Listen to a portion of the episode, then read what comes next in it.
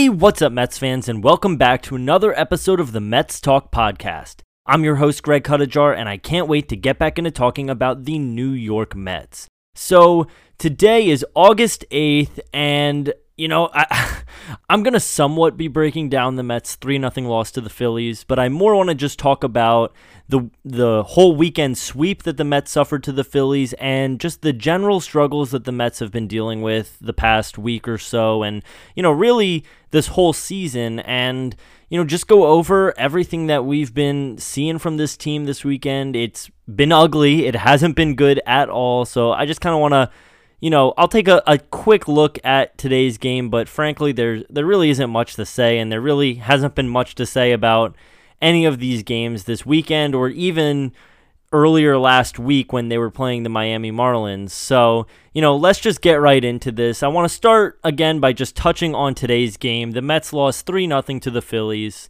and I don't know, there there was really nothing positive from the Mets side of things in this game or any of the games this weekend. Walker continues to struggle with giving up the long ball. He gave up three solo home runs. Overall, it was, I guess, a better start than what we have been seeing because he, after a rough first inning, he did settle down, but he was still just giving up those big home runs. He did go six innings. He gave up four hits, but again, three of them being home runs. He he had one walk and one strikeout. Only three earned runs, I guess. It technically went down as a quality start. Um, but you know, it's been rough seeing Walker come out there. He was super reliable for the whole first half, and I think this was a, a worry about Walker that you know his innings were never he's never really pitched that many innings in a season or as many innings that he as he's pitching right now in a season.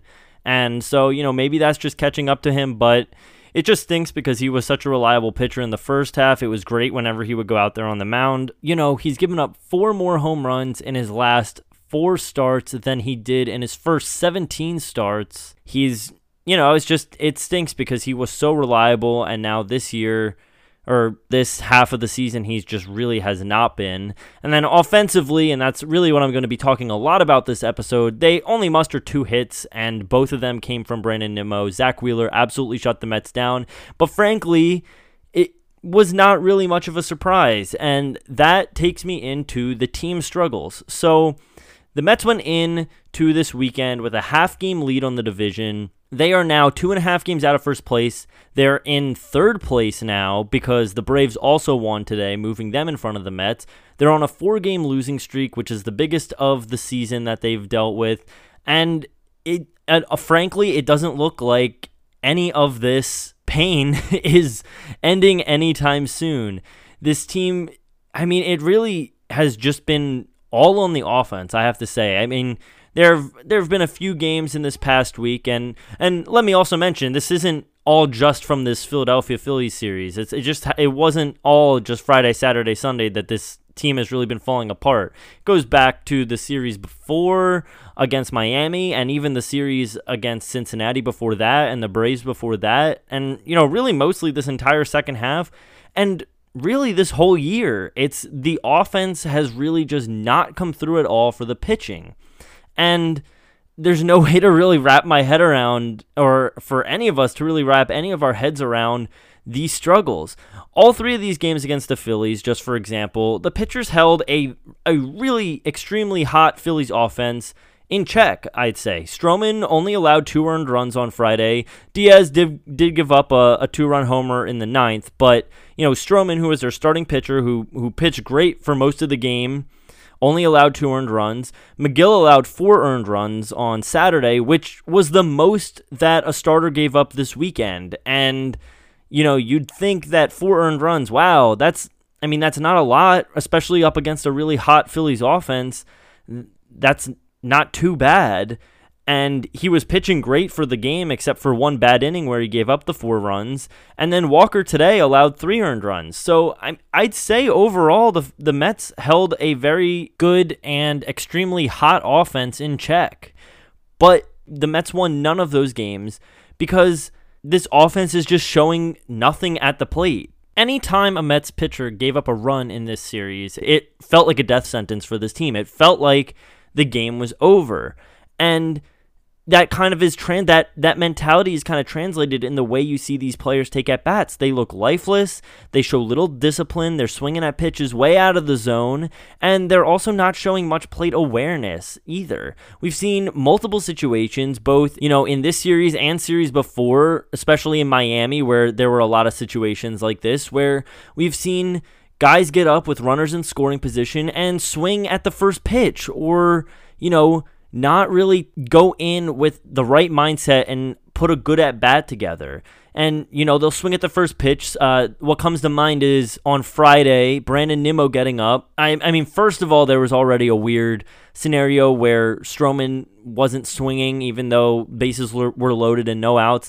But then Nimmo gets up, bases loaded, one out and swings at the first pitch, grounds it right into a double play, and that ends the drive. And that happened against Miami on the last game of the series, especially. They had tons of runners in scoring position, bases loaded multiple times, and weren't able to get any runners home.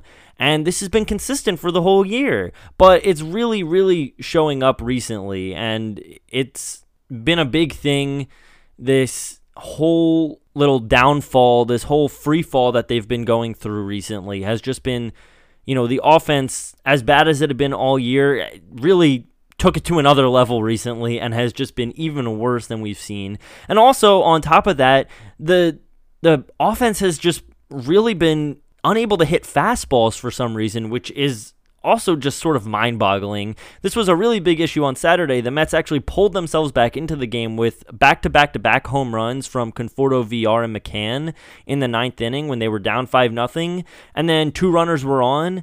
And there was one out, and Pete Alonso and JD Davis both were unable to hit low 90s fastballs in the zone, and both of them struck out. And you know, it happened again today with Zack Wheeler throwing majority fastballs against the team. Granted, they were a lot faster, but still, fastballs and this offense can't hit them. And, you know, that's that's just really what we've been seeing consistently from this team, and especially during this run of losses that they're going through.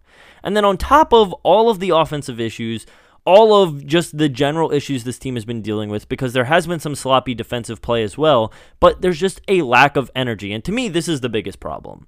The lack of energy is, I don't know, it just makes no sense. You'd think that a team that has been so good at battling adversity throughout the whole year, has been so good at, you know, working with what they got, you know, had been in first place for so long, would play with a little confidence, would play with a little you know, energy to say, hey, you know what, we're in a bad place. We're we're kind of losing here and there, but we're not out of it. We can deal with this and fight through this. But they're not showing that energy. This weekend was a huge series. And, you know, it definitely wasn't the end all be all, obviously. You know, hopefully not. You know, we're in the beginning of August right now. There's still two months left. Definitely time for the Mets to you know, get out of this slump and battle back. But it definitely was a huge series. They were, the Mets were in first place and they had the chance to defend their division title and their lead at the top of the division against a division rival, gain some ground against the Phillies, who were playing really well.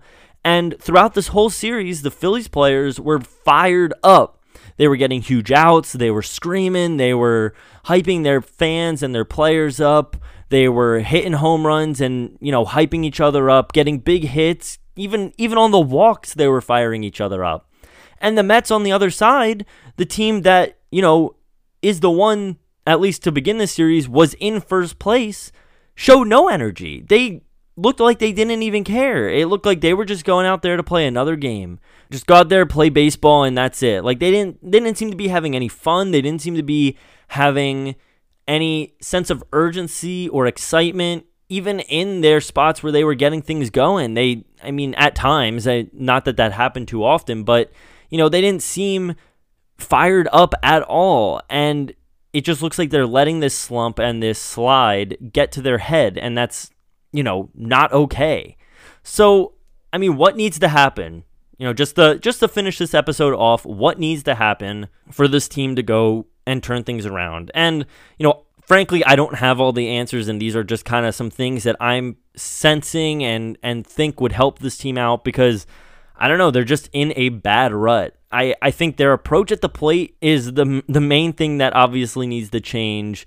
you know, be more patient in those big spots, not just hacking at the first pitch try not trying to hit the home run anytime guys are on because it seems a lot of times guys are up there they know this team knows that they need to get a big hit. They need to you know get these runners in and they're going up there looking to drive the ball out of the park when you know they just need to go settle in you know focus on fundamentals try and string some hits together get a rally going get the guys you know get everyone in on this and get this team fired up and then that brings me to my second point is that they need to bring energy. Someone needs to fire this team up. I, I, whether that be Rojas or a player in the clubhouse, someone needs to fire this team up. You know, on Friday, Luis Rojas, after the game where the Mets surrendered their division lead to the Phillies and surrendered the first place spot for the first time in 90 days, he said that after the game there was no message to the team. And to me, that's unacceptable. And, you know, I said this back in May, I think, an episode in May that, you know, I'm a pretty, I'm a, I'd say I'm a fairly big Luis Rojas defender. I, I've generally liked him as manager, and, you know, obviously there are things that he does or decisions he makes that I disagree with here and there. But I think overall, he's, you know, up until this recent slide, has really helped this team and really led this team through you know, a pretty difficult season and battled a lot of adversity, whether it be injuries or delays or double headers and such.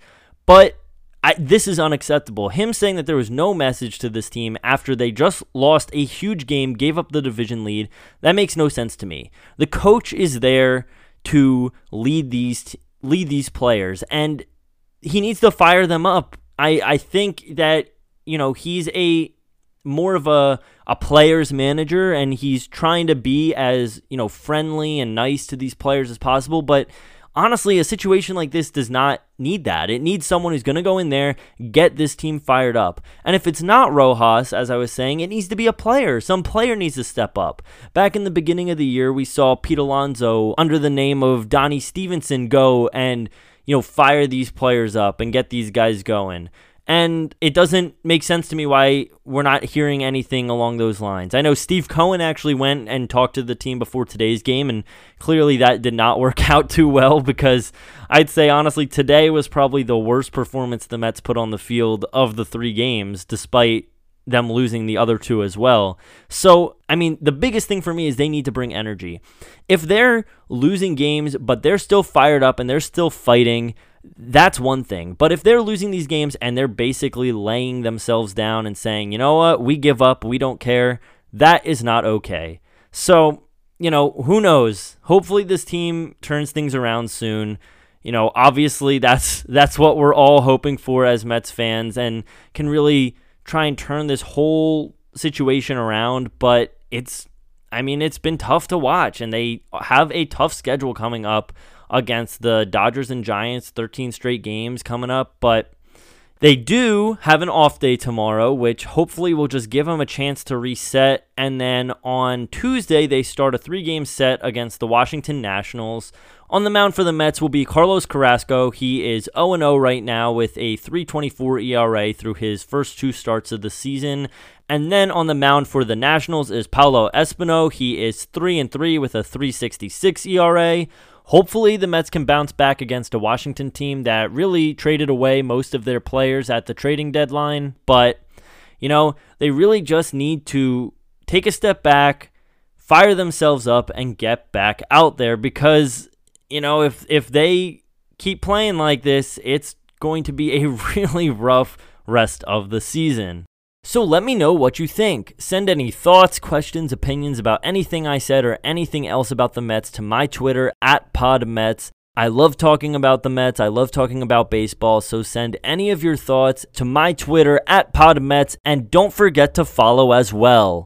So that is going to be it. Thank you so much for listening. I really appreciate it. Like I just said, be sure to follow my Twitter at PodMets and follow the podcast wherever you listen so that you can get new episodes as soon as they drop. Thank you so much again for listening, and as always, let's go Mets.